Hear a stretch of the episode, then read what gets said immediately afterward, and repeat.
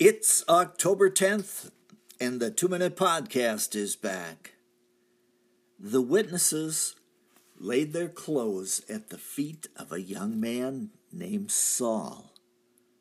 Acts chapter 7.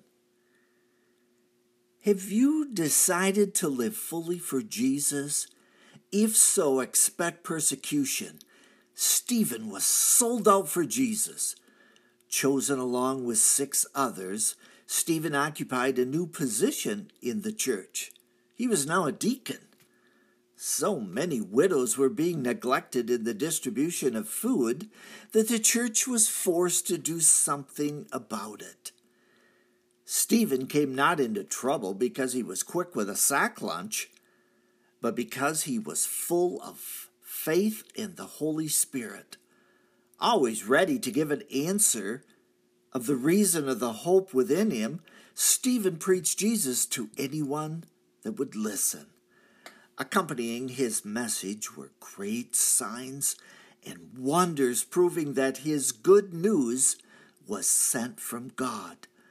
Others became jealous and feared losing influence with the common folk.